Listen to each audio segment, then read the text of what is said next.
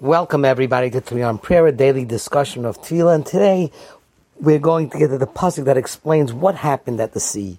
Markavos Paro v'chelo Yora Bayom, which means the chariots of Paro and the army were cast into the sea.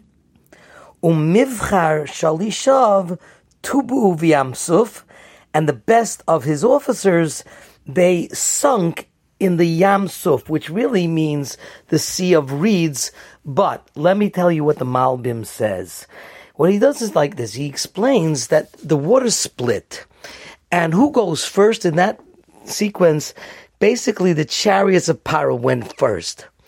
And then to the rear of them is the Mivchar Shalishav, the best of his officers.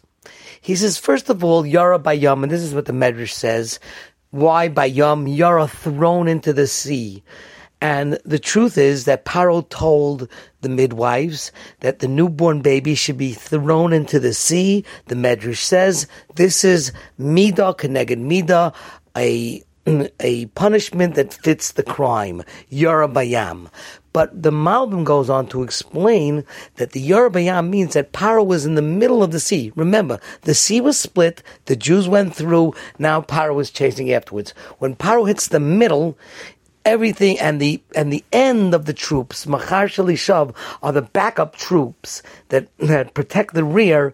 They're at the Yam Suf, and he says Yam Suf means the end of the sea, which is by the shoreline, but it's the beginning where it's not too deep. So they got Tubu Suf. They actually sunk. The waters or the mud opened up and they fell in, but Markavos Paro, they were in the middle of the sea. Yorabayum, they sunk or they were thrown into the depths of the actual sea because they were in the middle of the opened sea, which collapsed into regular water and drowned them. But even the back troops who were on the Yam Suf, which he calls the shore of the sea, they sunk in and were toveya they, they drowned and were sunk into the mud of the Yam Suf, the shore of the sea.